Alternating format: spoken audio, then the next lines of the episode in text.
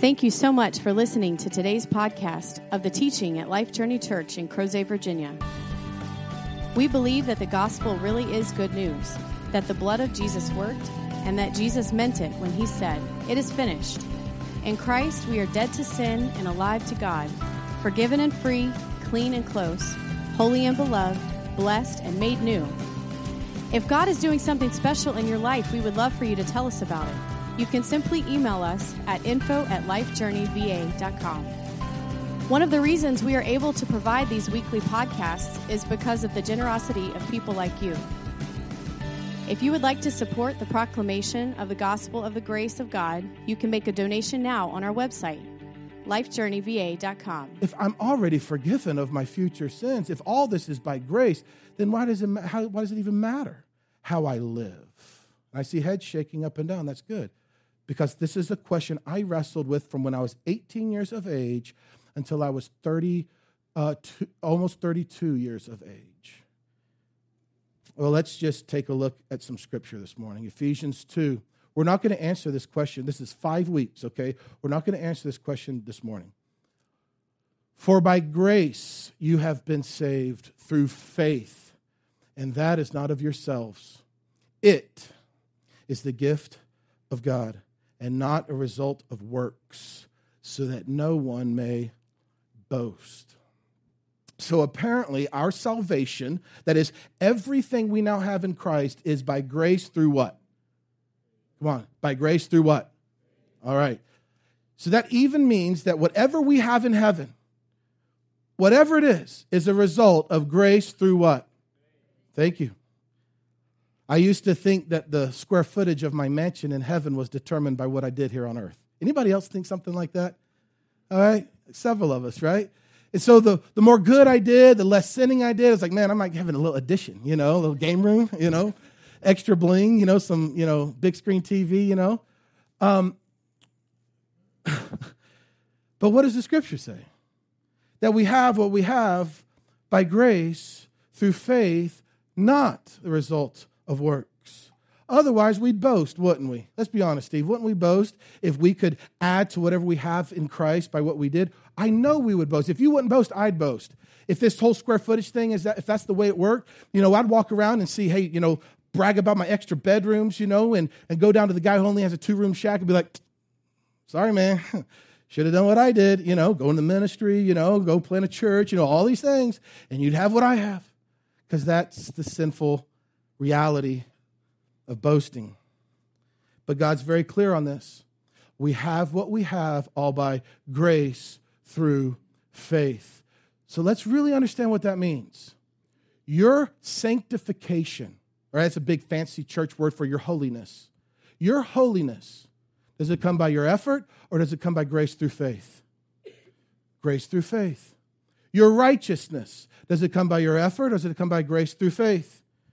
Grace through faith. Our reward, whatever it is, which by the way, it's Jesus, it comes by grace through faith. Our perfection, Hebrews says that we've been made perfect. That comes by grace through faith. Our intimacy with God, by grace through faith. Our place as sons and daughters of the Most High, guess what? By grace through faith. And the complete pardon of all of our sins by grace through faith. If this is true, and I mean, we're just reading what's on the screen, then it raises this question. It should raise this question.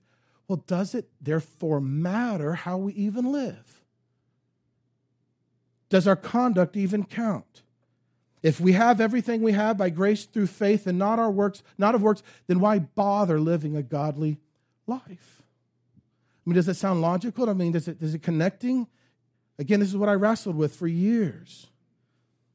Let me ask you a couple of probing questions.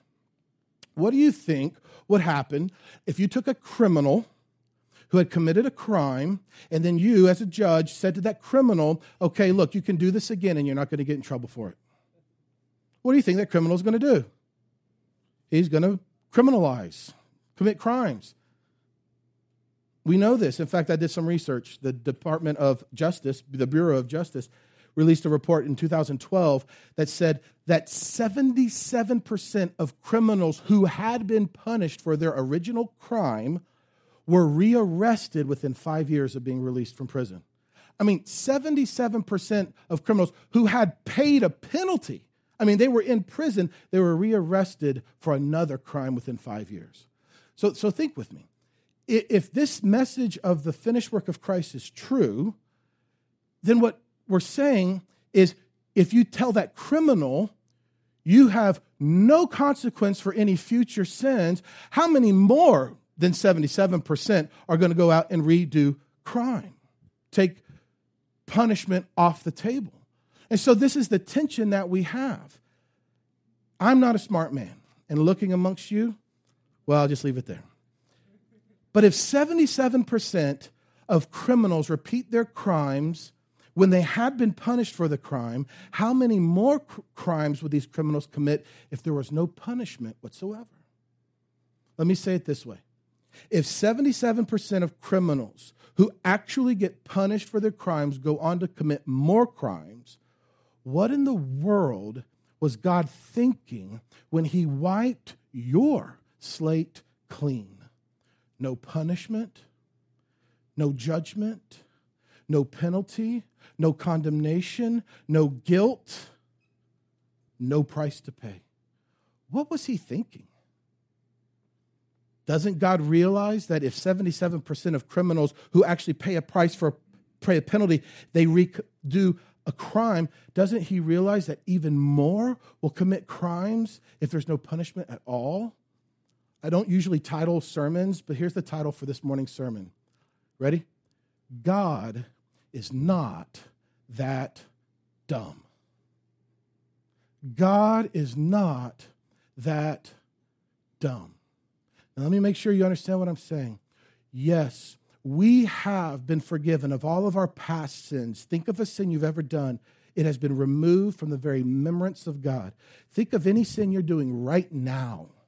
That sin has been forgiven, wiped from the very remembrance of God. Think of any sin that you're going to do tomorrow. That sin has been rem- forgiven, wiped from the very remembrance of God.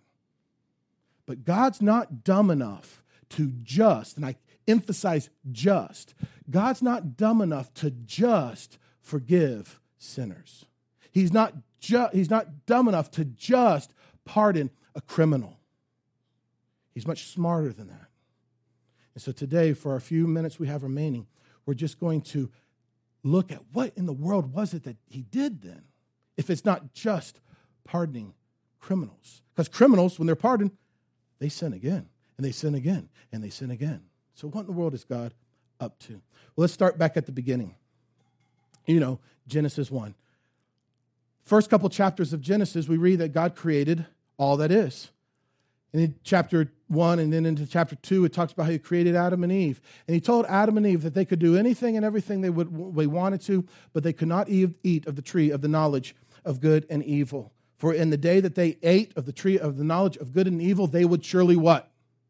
Die. Now, does God not want us to know what is right and what is wrong? I don't think that's the case. I think He wants for He Himself to be the source of what's right and what's wrong, not some, not some other entity that they took into themselves called moralism or whatever. He's vehemently opposed to us trying to determine right and wrong by some other source than he himself. So we know what happens. There's no suspense, right? Um, Adam and Eve, they ate of the tree and immediately they died. Not physically, but they died spiritually. They were as dead, when they ate of that tree, they were as dead to God as you and I were when we entered this world through our first birth, completely separated from Him. Now look at chapter 5. So this is just a few chapters later. Chapter 5 says, This is the book of the generations of Adam. In that day, God created man, and He, God, made man in the likeness of God. We all know that, right? Let us make man in our image. So this is not, you know, new territory. He, God, created them male and female. He blessed them and named them man in the day in which they were created. Nothing new there. But we know what happened in Genesis 3. When Adam and Eve sinned, they no longer bore the image of God because sin had come in and destroyed the image of God. And so look at verse 3. This is powerful. This is huge. When Adam had lived 130 years, he became the father of a son. Look at this, it's in bold red for your, you know, emphasis of his own likeness and according to his image and named him Seth. So Adam was created in the image of God. Adam sinned and lost the image of God. And now Adam's having kids who are no longer born, no longer created in the image of God, but created in the image of who? We can say it, the image of Adam. Genesis chapter 5, verses 1 through 3. This is huge. This is huge. So here's our question Is God so dumb that he's just going to forgive the children of Abraham, the children of Adam, of their sin and just leave it there? Is he dumb enough to just forgive a sinner and then just and not do anything else? Because a forgiven sinner is just going to sin. A forgiven criminal is just going to commit crimes. So, what is God's plan? And I really hope that the Spirit of God resonates and, and, and reveals this and, and makes sense of this because it's too big for me to try to describe. But the plan of God was not simply to forgive the children of Adam. Please listen. The plan of God, this is life changing, was to end the offspring of Adam. The plan of God was to plunge the entire human Adamic race into death and then create a whole new race, a whole new people, which Peter calls a royal nation, a holy priesthood. God's plan was to end the very life that we got from Adam because we were created in Adam's likeness. And that wasn't God's desire. He wants us created in his likeness. And so the first creation was destroyed. The first creation became worthless because of sin. And the whole plan of God was to end that race and create a brand new people. Here's what we have to see God didn't simply forgive sinners. Yes, we are forgiven. But a forgiven sinner has no desire to stop sinning. God's plan was to plunge the entire human race into death and to create a whole new people. You know, the Old Testament is all about this. Jesus says if you read the Old Testament, you're actually reading about who? You know this, John 5. Reading about who? Jesus. Jesus says, if you believe Moses, you'd believe me before Moses wrote about me. So all the Old Testament is actually about Jesus. And so if you're reading through the Old Testament, you're not asking the question, what is this revealing about Jesus? Then you're probably not going to get what the Old Testament is even about. It's powerful. And so all of the Old Testament is actually showing picture after picture of the plunging to death of, of a race to bring a whole new race, a whole new people. Think of the flood wickedness had come to the entire world, and God had, to, had a shadow. He had a picture of something that would become real later on. And He created a boat through the person of Noah, and He invited anyone to come into the boat, but only Noah's family entered in. And this boat protected Noah from, and his family from the very wrath of God against the sin of man. And when the waters receded and everything was finished, Noah and his family walked out of the boat into a world, now, sure, the same earth, but into a world that they had never been before, a place that they had never experienced before. There was no wickedness, there was no sin, there was no, uh, no, no death. They'd never been in a place like that before. Well, that is a picture, a shadow of this plunging to death that would of the entire Adamic race and a boat, a safety, a place, a person, Jesus Christ, through whom we enter, and the wrath of God is received by the Christ, so that we now, through Christ, exit into a whole new place, a place where we've never been before, a place of flowing with milk and honey, with blue skies, and a bow that says, I will never, ever do anything like this again because my, my wrath has been satisfied once and for all in the person and the work of Jesus Christ. The ark, a picture of the Christ. Now, I wish I had time to go through the wilderness and, and through all these different examples in the Old Testament. We just don't have time to do that. But the whole Old Testament are picture after picture of the plunging to death of a people and a raising of another people. Well, 2,000 years ago, there were no more pictures, no more symbols, no more types, because this time the God of the universe took on flesh and he actually did it in real life, time, and space as Jesus is walking to the cross, just a day or two before the crucifixion, he says in John chapter 12, this is so powerful, now is the judgment of the world. A lot of times when we think of judgment, we think of future. We think of something yet to happen. And Jesus is saying, Now is the judgment of the world. I am about to be lifted up on this cross, and that is the judgment of the world. What is the judgment of the world? It's death. The wages of sin is what? Death.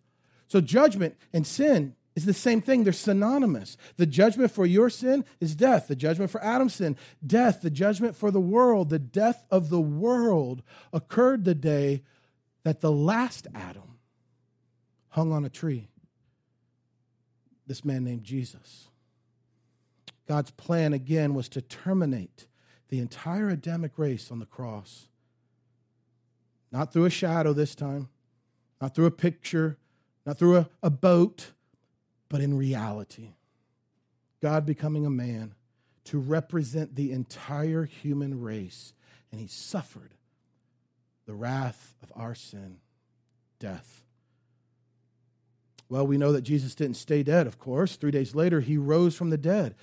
There's a whole new day. There's a whole new land. Jesus' death actually opened up a portal, opened up a way. Jesus said, I am the way, a way for us to be rescued from this domain of darkness and be transferred into a whole other kingdom, the kingdom of the beloved Son. You remember back to the ark? When Adam and when Adam and Eve, when Noah and his family stepped out of the ark, they stepped into a place where they had never been before. They stepped into a place where there's nothing but blue skies and that's exactly what happens for you and for me. When we walk into Christ, we go into a place where there's nothing but the joy and the presence of the Lord, a whole new land, no sin, no death, no wickedness at all. Look at Romans chapter 5, verse 19. Paul says, For by one man's disobedience, who is that? Starts with an A and ends with a damn Adam, all right? By one man's disobedience, Adam, many were made sinners. But also by one man's obedience, who's this guy? Jesus, the last Adam, Paul calls him, many will be made righteous. So just as all who came from Adam were sinners, just as in the same way all who come from Jesus will be righteous, this whole new creation. And this is huge. God doesn't just forgive sinners, He actually takes a sinner and turns that sinner into righteousness. We all know that if you just pardon a criminal, the criminal is going to just commit a crime again. We know this. But God's plan wasn't just to pardon criminals, but it was actually to kill the criminal to actually slaughter all those who come from Adam, and that's us, so that a brand new life could come forth. A brand new life that's now created in the very image of God. I mean, we can all agree, right? We can all agree that God's not dumb. I think, right? We can agree that he's wise. He's not dumb. He didn't just forgive sinners, but he's ended the life that came from Adam so that he could recreate. That's the whole point of the new creation. He could recreate a brand new life in his own image. Remember back to Genesis 5? We just saw it on the screen. In whose image, when you were born into this world, in whose image were you born? Whose image did you bear? Was it God's image or was it Adam's image? It was Adam's. It might be news to us, but that's just what the scripture says. We're born in the image of Adam.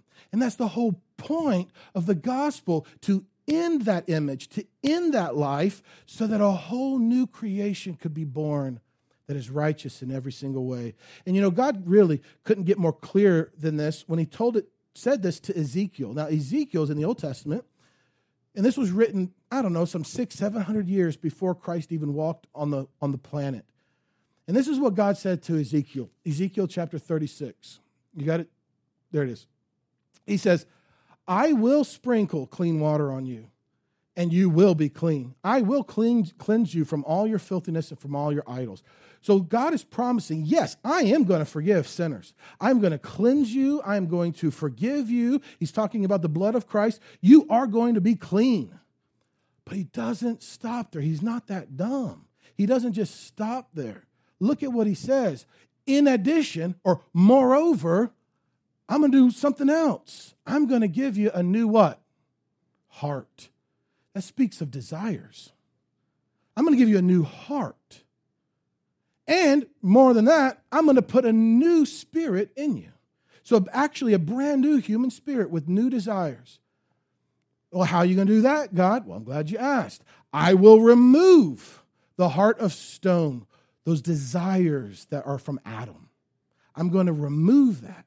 I'm going to cut it out. This is what Paul talks about in Colossians 2 the circumcision of Christ. I'm going to cut it out, and remove the heart of stone, and I will give you, there's grace. You don't earn it, you don't deserve it, at least I don't, but I'm going to give you a heart he calls that's a flesh, that is a heart that's actually alive, a heart that actually beats with my desires. And I will, on top of all that, here's your cherry I will put my spirit within you.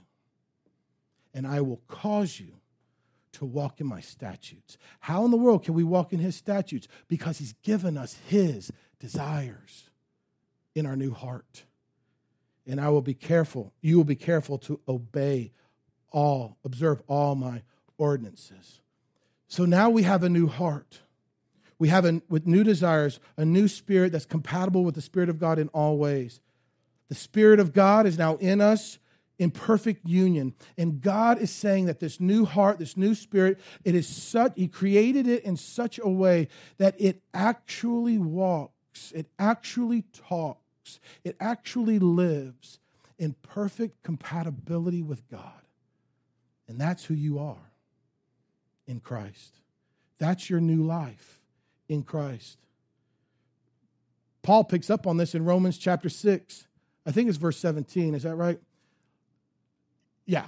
He says, he says, Thanks be to God that though you were slaves of sin, you became obedient from the what? Heart. So apparently, at one point in time, we were all, no matter who you were, sorry to bust your bubble, we were all slaves of sin, dead in our iniquities and the uncircumcision of our heart. But how can we be perfectly obedient now, according to God? Because He's given us this new heart that we are now obedient from. So what's the what am I trying to say here? God's no dummy. He didn't just take you, Debbie, take you, uh, Larry, take you, anyone. He didn't take you and just forgive your sins.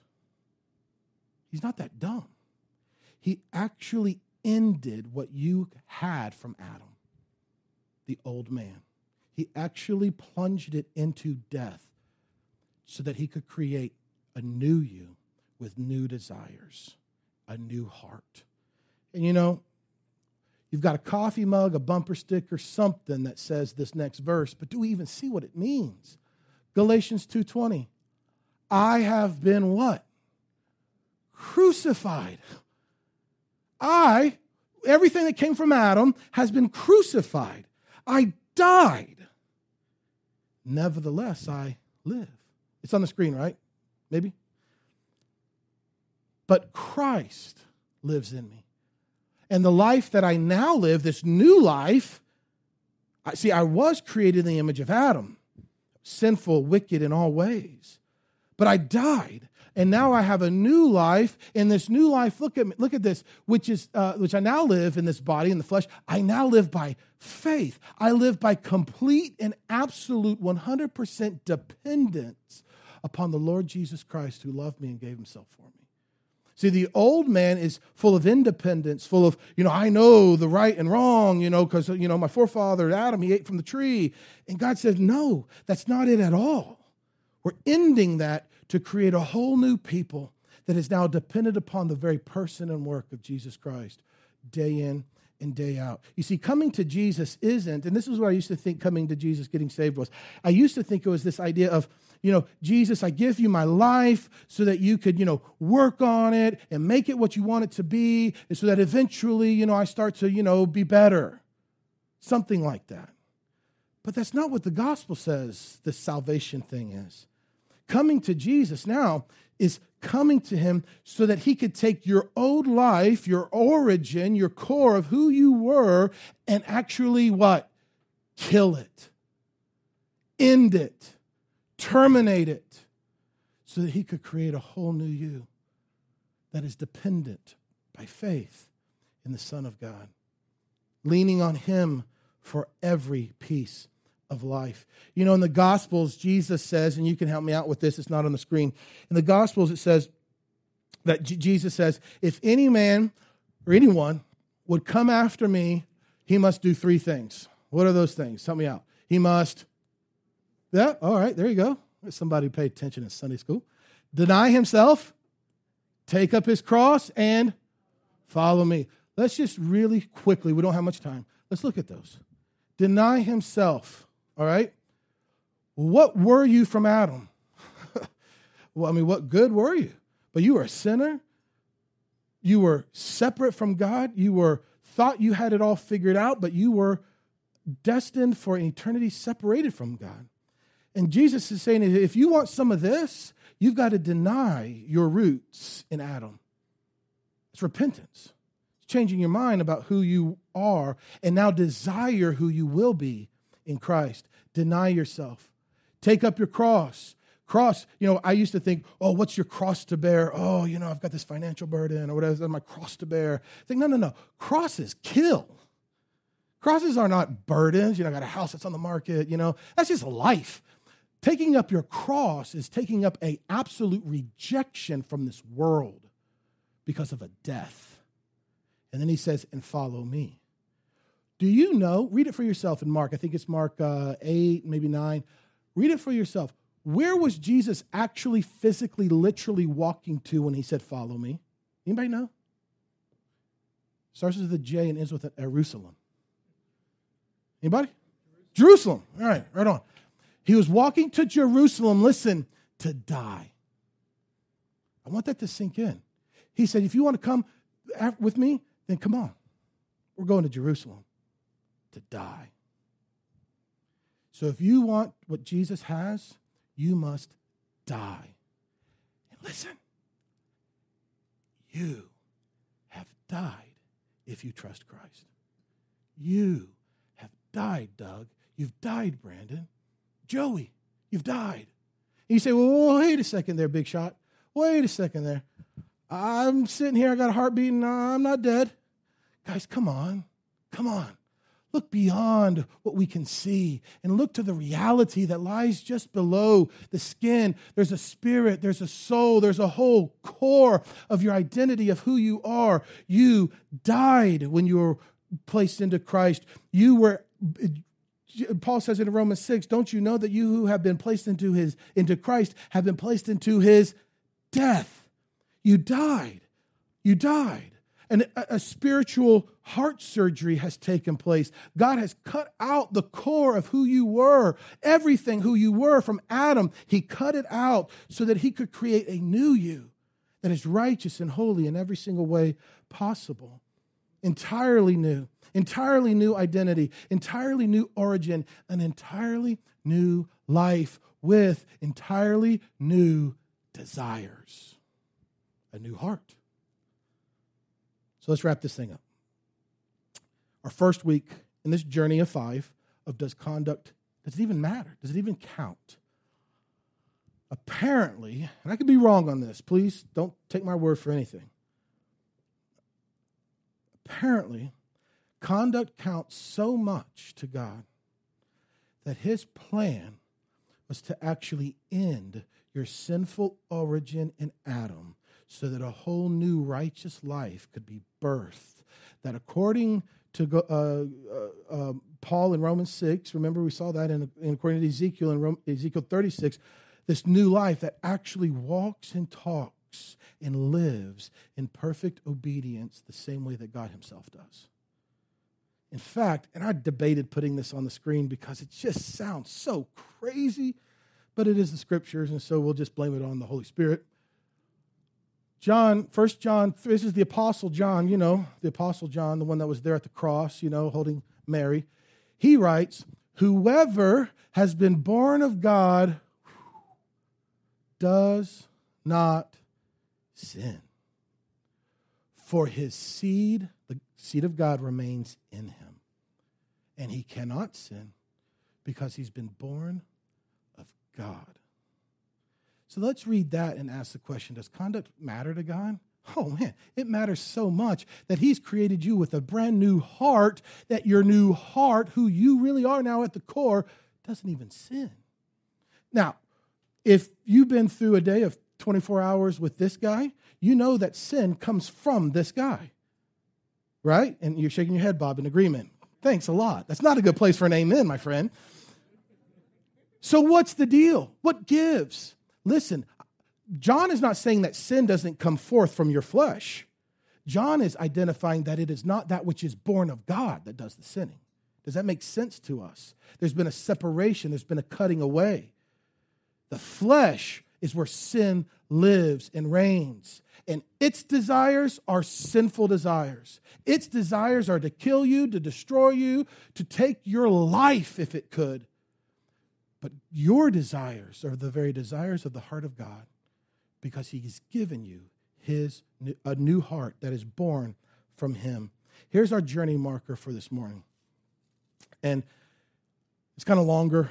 I apologize. I try to shorten it, but conduct counts so much, okay? Conduct counts so much that God killed crucified, if we want to be more precise, that God killed and then cut out your criminal core, your heart, your spirit, your origin from Adam. He killed it and cut it out. And then he created a clean core, a new heart, and a new spirit that, according to John, that according to Ezekiel, that according to Paul in Romans 6, cannot even commit a crime. The new heart, the new man. So here's my last question for you this morning and for me.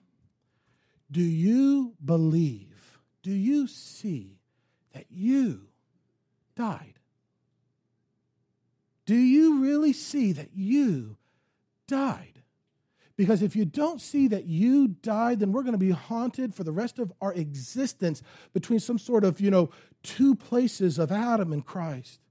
We've got to see that we died.